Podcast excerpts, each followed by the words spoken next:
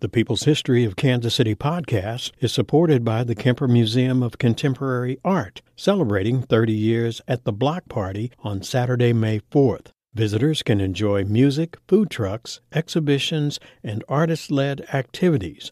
Learn more at kemperart.org. You listen to a People's History of Kansas City for a fresh take on local history. We want to honor these stories and we take the reporting very seriously. And sometimes we just need to chill. Wanna hang? Let's party! Join us at our annual benefit Radioactive on June 14th. NPR's All Things Considered host Ari Shapiro will make a special appearance, and boy, it's gonna be bumping. You gotta be there. Please come support our work. Ticket information is available at kcur.org slash radioactive. You can find Wishbone salad dressing in nearly every supermarket in the country. But few people know that this iconic product was created right here in Kansas City 75 years ago. That's when Philip Sollomi debuted an Italian vinaigrette at his Kansas City restaurant that became an immediate hit. It was like like almost a, an overnight success, but some of the big boys in the salad dressing company didn't like it, and they were out to kind of squash him. Sure, there were other competitors around. You might have heard of Ken's Steakhouse, which is the one brand that predated Wishbone, or even Kraft, which came after. But it was Wishbone that put the convenience of bottled salad dressing within the reach of households across the country and popularized the Italian salad dressing style. I think that's the way Wishbone did very well is they told people you don't have to mix salad dressing because you're incompetent in the kitchen and we'll do it for you. This is a people's history of Kansas City. I'm Suzanne Hogan. And this episode, we're getting into the holiday season by celebrating a beloved ingredient that ends up in a lot of special recipes and traditional dishes this time of year. Or at least on top of that side salad you're maybe begrudgingly adding to your plate. Wishbone Italian dressing.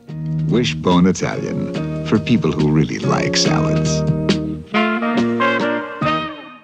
Jenny Vergara and Natasha Bailey from the KCUR podcast Hungry for Mo did a big deep dive on Wishbone's origins. And I, like a lot of people I've realized, had no idea Wishbone was even from our very own town. So we wanted to share that story with y'all here around this time of year because it's all about a dressing and a family that has helped bring people together over the dinner table. And both the dressing and the family haven't received nearly as much credit for that as maybe they should.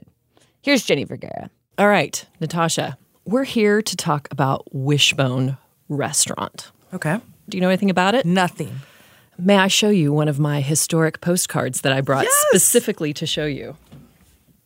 Very bed and breakfast vibes. So describe what you're seeing.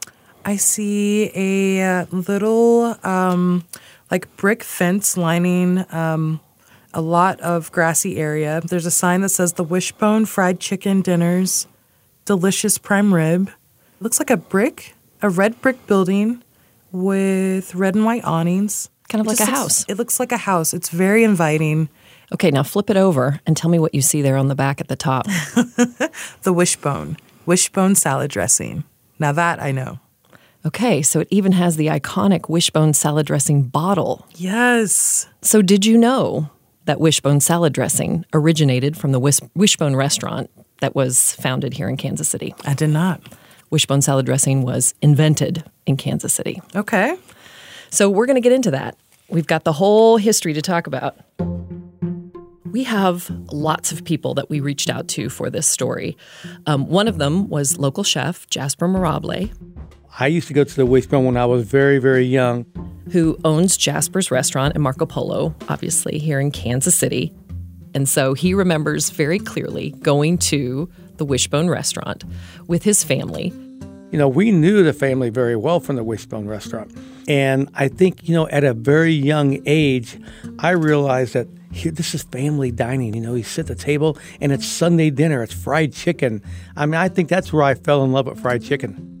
He remembers his dad getting up from the table and like making the rounds and like shaking hands. And a lot of the restaurateurs, particularly Italian restaurateurs, seem to kind of focus and, and find their, their home here. You know, we didn't always eat spaghetti and meatballs. Come on.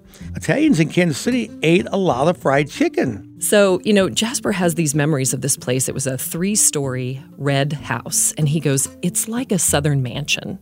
And he said inside there was like tablecloths. It was family style, but it was upscale. I mean, there was nice curtains on the wall, beautiful carpet on the floor, you know, kind of glass cut crystal, you know, glasses they were drinking out of. It was a nicer place to go, but it was still considered a family place. One of the things that they served was salad at Wishbone that you would get with your fried chicken dinner, and it came with Italian dressing. And people went wild for this dressing. Like, I don't know if you've ever experienced this um, where you go somewhere and, like, they're just known for this thing. Yes. Wishbone Restaurant became known for their wishbone salad dressing. So I think it all really started making it in five gallon containers. And somebody tastes that dressing and says, wow, you need to put this in a bottle. They were asking if they could buy it. Like, they would taste it in the restaurant. And they were like, we love this dressing. You know, is there a way we can get a jar to go home? Can we purchase some of this to go? So what happens? The next step, they start bottling it at the restaurant. And the story after that is that wishbone salad dressing becomes big, like really big, and the restaurant kind of goes away. But before I get into that, I really wanted to understand more about the Sollomi family who created this dressing. It was really important to me to try to have some family in here, which was tricky because they have never done media interviews and no one really knows much about them. They moved away to Arizona, I think many, many decades ago. But I enlisted Jasper's help to try to find Phil, the son of the original Wishbone creator. And one day, Jasper texted me and was like, I got him. We found him. This is him. This is the man himself.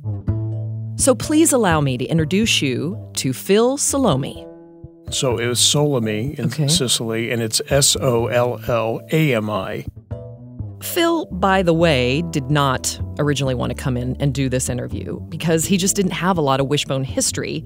He was only a kid at the time. But Chef Jasper and his son convinced him.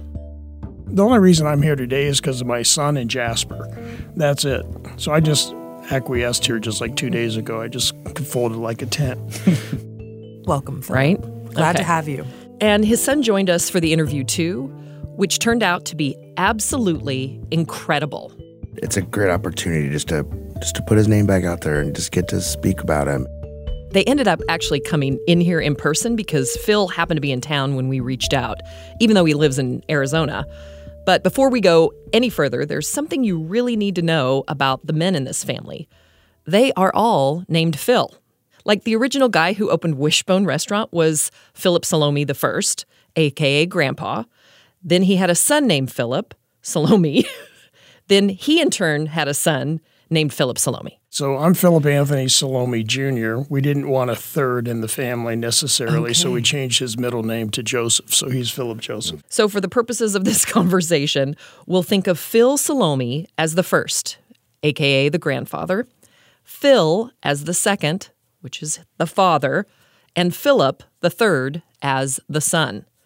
And using Phil, I was able to piece together a story of Phil Salome the first, Grandpa Phil. So, how we end up with the Wishbone restaurant and the Wishbone salad dressing empire is that he was actually born in Cleveland, Ohio. And his dad passed away very young, but he was living with his mom, Lena, and they had a cafe at the time. So there was restaurant blood kind of already in the mix. And my dad went to Ohio State. He was a veterinarian, believe it or not. And then the war came, and he got drafted in the war as a veterinarian to take care of the animals in Leavenworth, Kansas. So that's how he migrated out here. And uh, during the war, somehow he also opened a little restaurant with my grandmother, his mom, called Brooklyn Spaghetti House. Basically, they knew that there was a lot of soldiers that were in the military that were stationed at Leavenworth that knew the name Brooklyn, that were from the East Coast and missing that food. And it served exactly what the name says. It was pretty much, you know, pasta all day long. So Eventually, the war's over, and Philip moves to Kansas City, Missouri with his mother, Lena. they decided at that point to open the Wishbone restaurant together here in Kansas City. And they named it Wishbone because fried chicken was their thing. Everybody knows about, you know, making a wish, breaking the wishbone. Do you do you do that at your house? Yes. Right? It's kind of a big fight. I remember fighting as a kid. Like I had two brothers, so I had to really throw down if I wanted to try to win that one. That's so cute. I'm the oldest, so mm. Okay, well, there you go. So it was the mid 1940s when they moved to Kansas City and opened up the Wishbone restaurant. And Phil, the father, does not remember the Wishbone restaurant at all. I was born in 53, so I think I came after. It was my dad and my mom and all his relatives and my sister Linda and my parents lived on the third floor of the restaurant. It was this southern mansion that was at 45th and Main, and they lived on the third floor and then basically ran the restaurant that was underneath them as a family. And takes off immediately. I mean, it's popular. People are coming to have the fried chicken. And he realizes that he wants his mother's salad dressing recipe to serve on the salad at the restaurant. His mother's from Sicily, and she just had a very simple kind of vinaigrette salad dressing that she used to make at home. And he said, Mom, can you scale that up? Like, that's something I want to put on the salad at the restaurant. So she totally kind of put the recipe together for him and gave it to him. And he started mixing it up and putting it on the salads. And the second that he started putting it on salads was the second that the legacy was like born. People loved this salad dressing.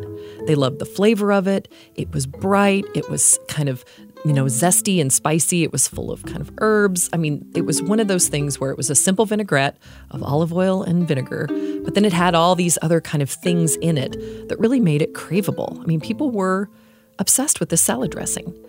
And basically, the family was was making it in 50 gallon buckets out back, you know, down in the basement of the house, you know, putting this salad dressing together because it was just, it took off. People were wanting to buy jars of it, people were wanting to take it home, and they were realizing that they had a hit on their hands. I need to find that picture of Papa in the suit next to the um, the big. What do you? What do you? Vat. Yeah, the big vat. He's kind of got his arm He out next to it. literally made the dressing in a big vat. I mean, the health department would have a fit these days. You know, there's no none of that. Standing there in like With a a big- gray silk suit, and just kind of you know had this look on his face.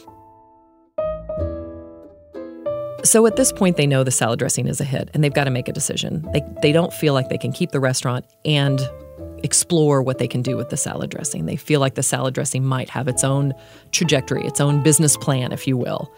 So they go ahead and it's, you know, somewhere around the 1950s, they decide to sell the restaurant. Because he sold the restaurant, from what he told me, because the business was getting too big in the salad dressing side. So he needed to focus his attention on that. So that's how the business kind of morphed into the salad dressing business.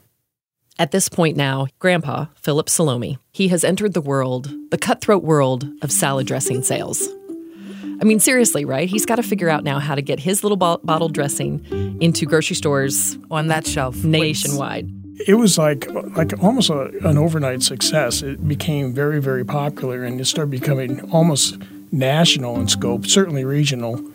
It was getting into the supermarket, which was very competitive, and he got his share in the supermarkets. But some of the big boys in the salad dressing company didn't like it, and they were out to kind of squash him. So I remember a story he was telling me, and my uncle Bob was there, and he was with Dad in the Wishbone, and they all were in a big room, and they're talking about strategy, and he was going around asking all the family and, and hired people, what do we do to you know thwart this? I mean, we have Kraft. I mean, we have all these guys that could squish us like a bug. How do we compete against them? And every one of them said, lower the price, lower the price, lower the price. And my dad, after hearing all this, he looks at him and goes, Nope, we're going to raise the price.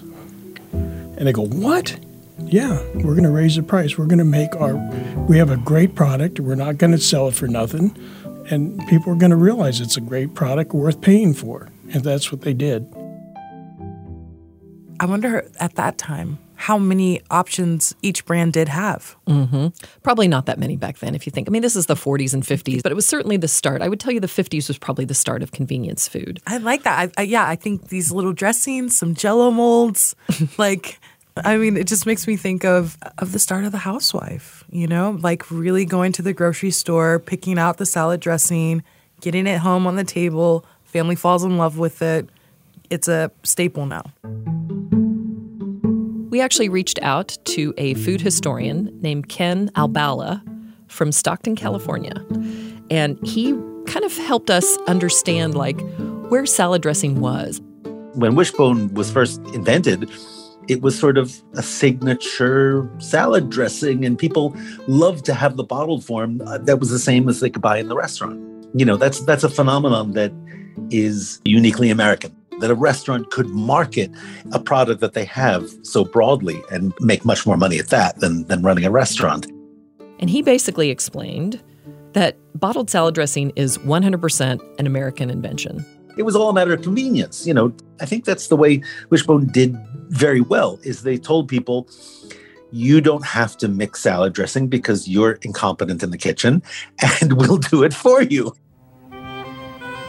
Just as a great diamond cutter devotes all of his care and skill to creating a perfect diamond, we devote all of ours to creating perfect salad dressings like Wishbone Italian, a skillful. In the 70s, the value of something being handmade and care and craftsmanship was foremost again partly like hippie era you know macrame beading and things and those channeled expertise and craftsmanship and ignored that it was industrially made product So this was literally an American movement. And, you know, if you think about this, so along with convenience food, there was also this idea of like telling housewives to feed their family healthy, good, nutritious meals. people thought having a salad at the beginning of your meal was a good thing to promote health And, you know, how do you make a salad more palatable? How do you make any vegetable more palatable to a child? Put a sauce on it.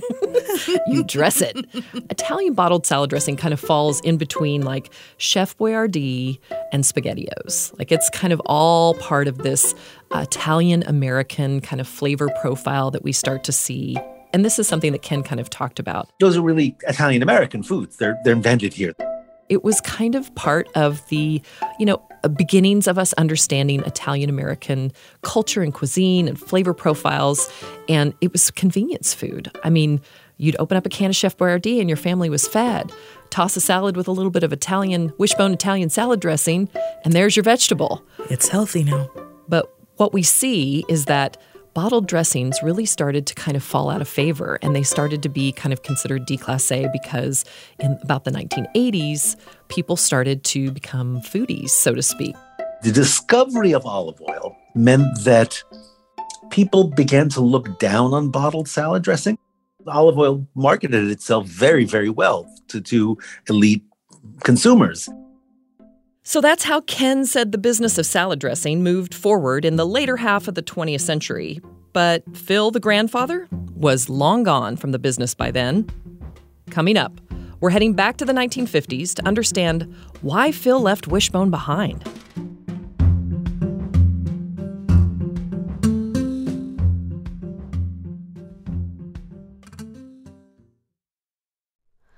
Hi, it's Terry Gross, the host of Fresh Air. We bring you in depth, long form interviews with actors, directors, musicians, authors, journalists, and more. Listen to our Peabody Award winning Fresh Air podcast from WHYY and NPR.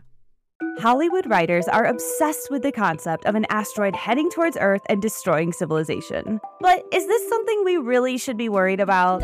I'm Kate the Chemist, and on my podcast, Seeking a Scientist, we meet the mastermind behind a real life mission to divert the path of an asteroid. Subscribe to Seeking a Scientist, made possible by the Stars Institute.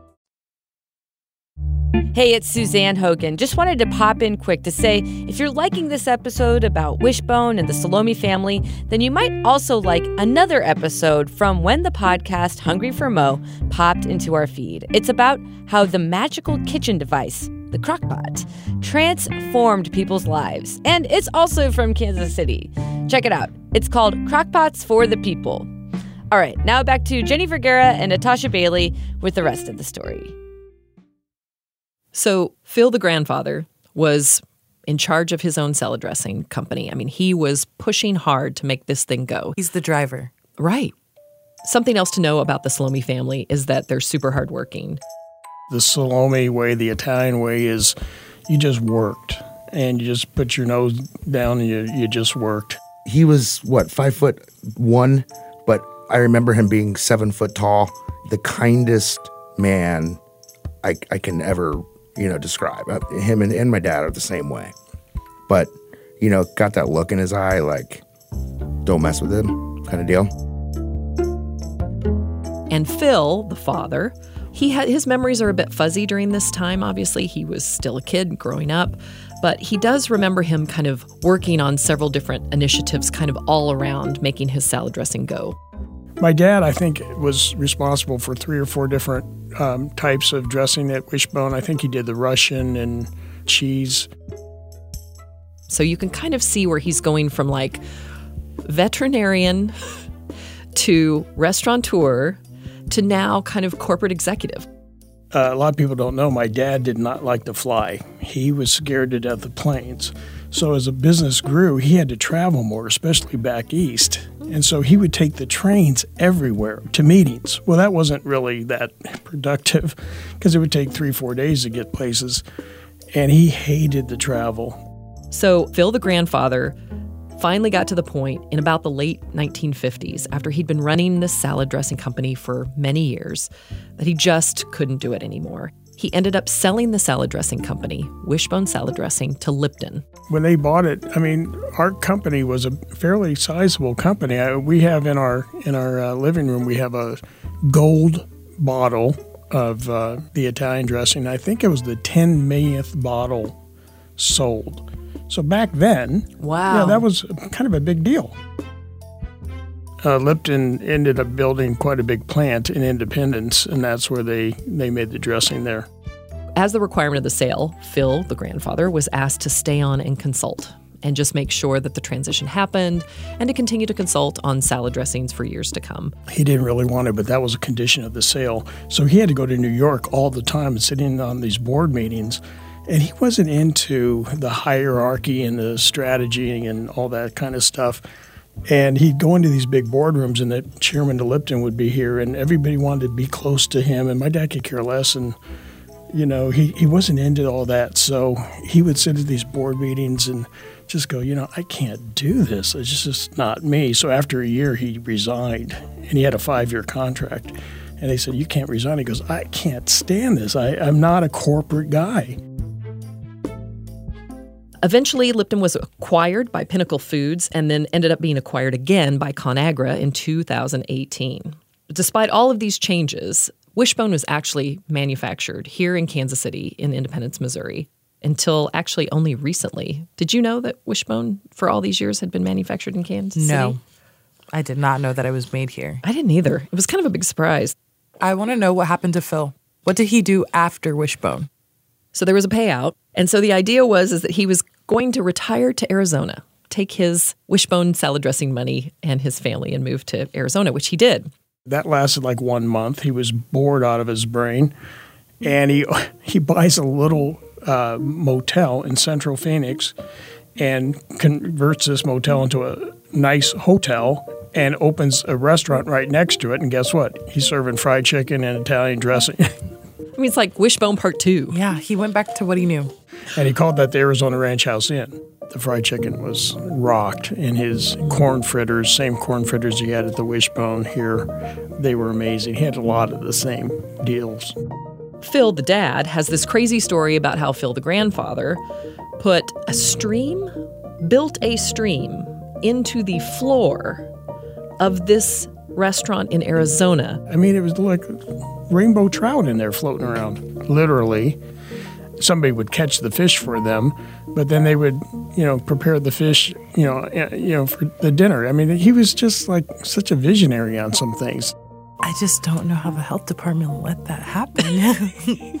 There's so many hoops to jump through, and now you've got a stream with live fish. After that, he, he also dabbled in real estate. But then when I was at uh, in college at Arizona State, he goes, "What are you going to do when you graduate?" I go, "I don't know, I'll go work for somebody." And he goes, "Well, you know, you got to watch that corporate life again. If they don't like the way you part your hair, they're going to kick you out of there." And he goes, "Let's do something together." And I go, "Well, like what?" He goes, "Let's open an Italian deli." I go, "Okay." So that's what we did. So, grandfather and father now have gone into the deli business together. I mean, he said he was going to retire. He hasn't retired at all. He doesn't want to sit down. This is a family that loves food. Clearly. Yes. It was the biggest at the time with a bakery and produce and groceries and deli stuff. And we did that together for five years and then long hours. And he was really doing it for me to kind of get me started. And that's actually where Phil the father meets his wife while he's working there. Philip's mom. Correct. And she's like a little Italian angel. And they get married and they have Philip the son. So now we have all three Philips in the world, in the mix, in the mix at this point. So we sold that business in five years and then he officially retired. So they all got out of the restaurant business at that point, and there's no more restaurants in the Three Phil's legacy. And the memory starts to fade. Right. And so this becomes kind of just part of their history, right? Back in the back in the day, kind of something that they've they did and then they've moved away from. I do want to know how they continued on because Philip the son Mm-hmm. has had to have seen Wishbone on shelves. And to think that this is your grandmother Lena's recipe and you didn't even realize. Dad was, you know, really a, a, modest guy. I don't remember him like being with him when I was growing up, him talking to people about it. But we certainly knew mm-hmm. about the Wishbone story and proud of it. I mean, just kind of amazed by it, really.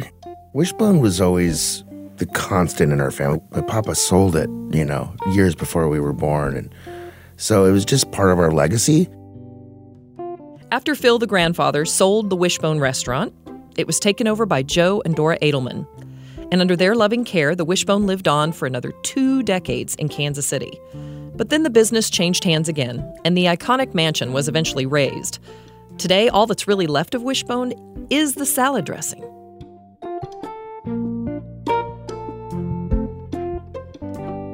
So, do you still associate the Wishbone salad dressing brand with Italian dressing, though?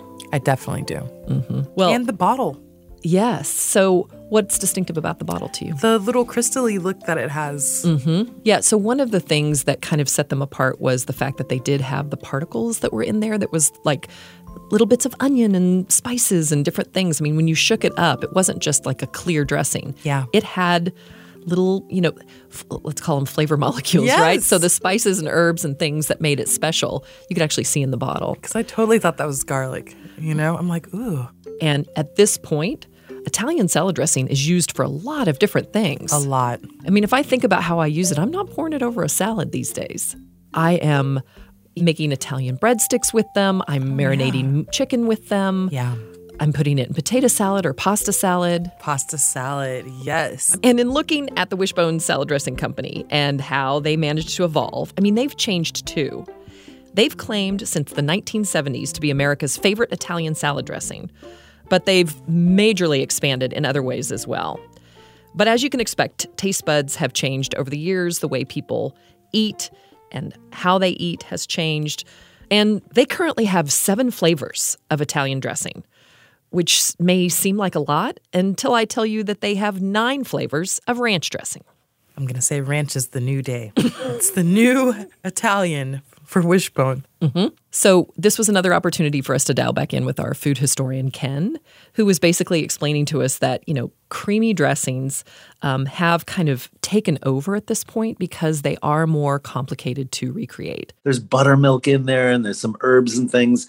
And it's definitely not something you can make at home or not easily. And it is something that kind of sits squarely in the Midwest. I think the Midwest is literally leading the charge of this ranch dressing explosion. You know, someone once quipped that uh, in the Midwest, ranch dressing in the Midwest is a beverage, meaning that they just consume it. For Phil and Philip, though, I mean, obviously, Italian dressing will always be number one because it's like their family origin story. I do know we have the original recipe. We're proud of that. And you should have seen their faces when our producer, Mackenzie, asked them to share that recipe. What comes to mind from that recipe? Like what herbs? Do you know? Ooh, Do you know the herbs? Mackenzie, you're crossing the line here. It was like trademark infringement. Yes. Um, there's a little bit of this. Uh, I think a pinch of pinch that. pinch of that. Like we will not we will have to kill you before we share. What a good businessman Father Phil is. And I'll tell you, Wishbone and the family's time in Kansas City has been on both of their minds. A lot lately, actually. Not just because of this interview, but because Philip, the son, recently moved here. I'm living like down the road from where he started this whole journey. Philip the son is here. Yes, correct. So even though Philip, the son, grew up in Arizona with his dad, uh, he happened to meet someone in Phoenix, Arizona, a woman, falls in love with her. Turns out she's from Kansas City. We were going back and forth at that time. So I think we did that for about nine months. And then I realized I'm, I'm going to move here. Back to where it all started. Back to where it all started. Oh, I like it. Right? And they're engaged right now to be married. In fact, when they were in studio, she was wedding dress shopping as he was st- sitting here with his father doing this interview. It was meant to be. It does feel oddly like it's meant to be, right? It's definitely meant to be. And I think just in talking to Phil the father, he really didn't realize how much he missed Kansas City or how much he remembered. It's funny. We drove up to our house where I was, you know, raised, and uh, I was just out walking in front of it, and not wanting to bother the people inside. And this lady comes out and she goes, "Can I help you?" And we said, "Well, you know, I was born in this house," and you know, she goes, "Are you the salad dressing people?" and I said, "Yes." It's really cool to be back. So um, if he had to move somewhere, we're glad it's here. It seems like we just have dad's spirit in this town when we when we're driving around. Phil the father is he's bringing the tears. It's a big Italian family, so I'm sure there was 50 opinions uh, about what he should do, and ultimately, probably it was his decision, right? Yeah. But we always talk about it. If he wouldn't have sold it, you might not be around. I might not be around because l- the journey would have shifted and changed if he would have kept on. So, because he wouldn't have had the deli in Arizona, he wouldn't have met my mom, and you know, so we like to look at it both ways. I think that this has been a real homecoming moment for this family. And I think this story is ready to be told. And I think that once they walked out of our studio, they realized that this was something that we all needed to hear. This is part of, this is something to be shared with the city of Kansas City for sure, but the state of Missouri even more so. Yes. Because this was something that came from the people who live here. I mean, this was something that we can hang, again, another product that we have created here that we can hang our hat on. Ingenuity by definition.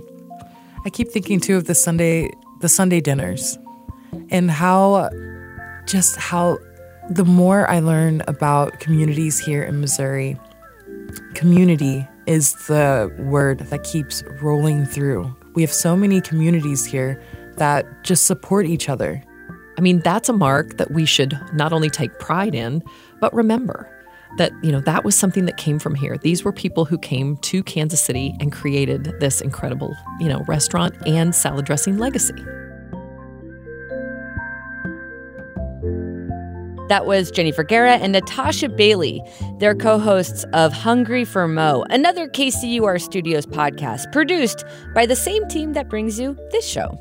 And since this episode originally aired in December of 2022, we have a bit of an update for you. Firstly, Philip Sollomi got married last month in Kansas City, not far from the original Wishbone restaurant.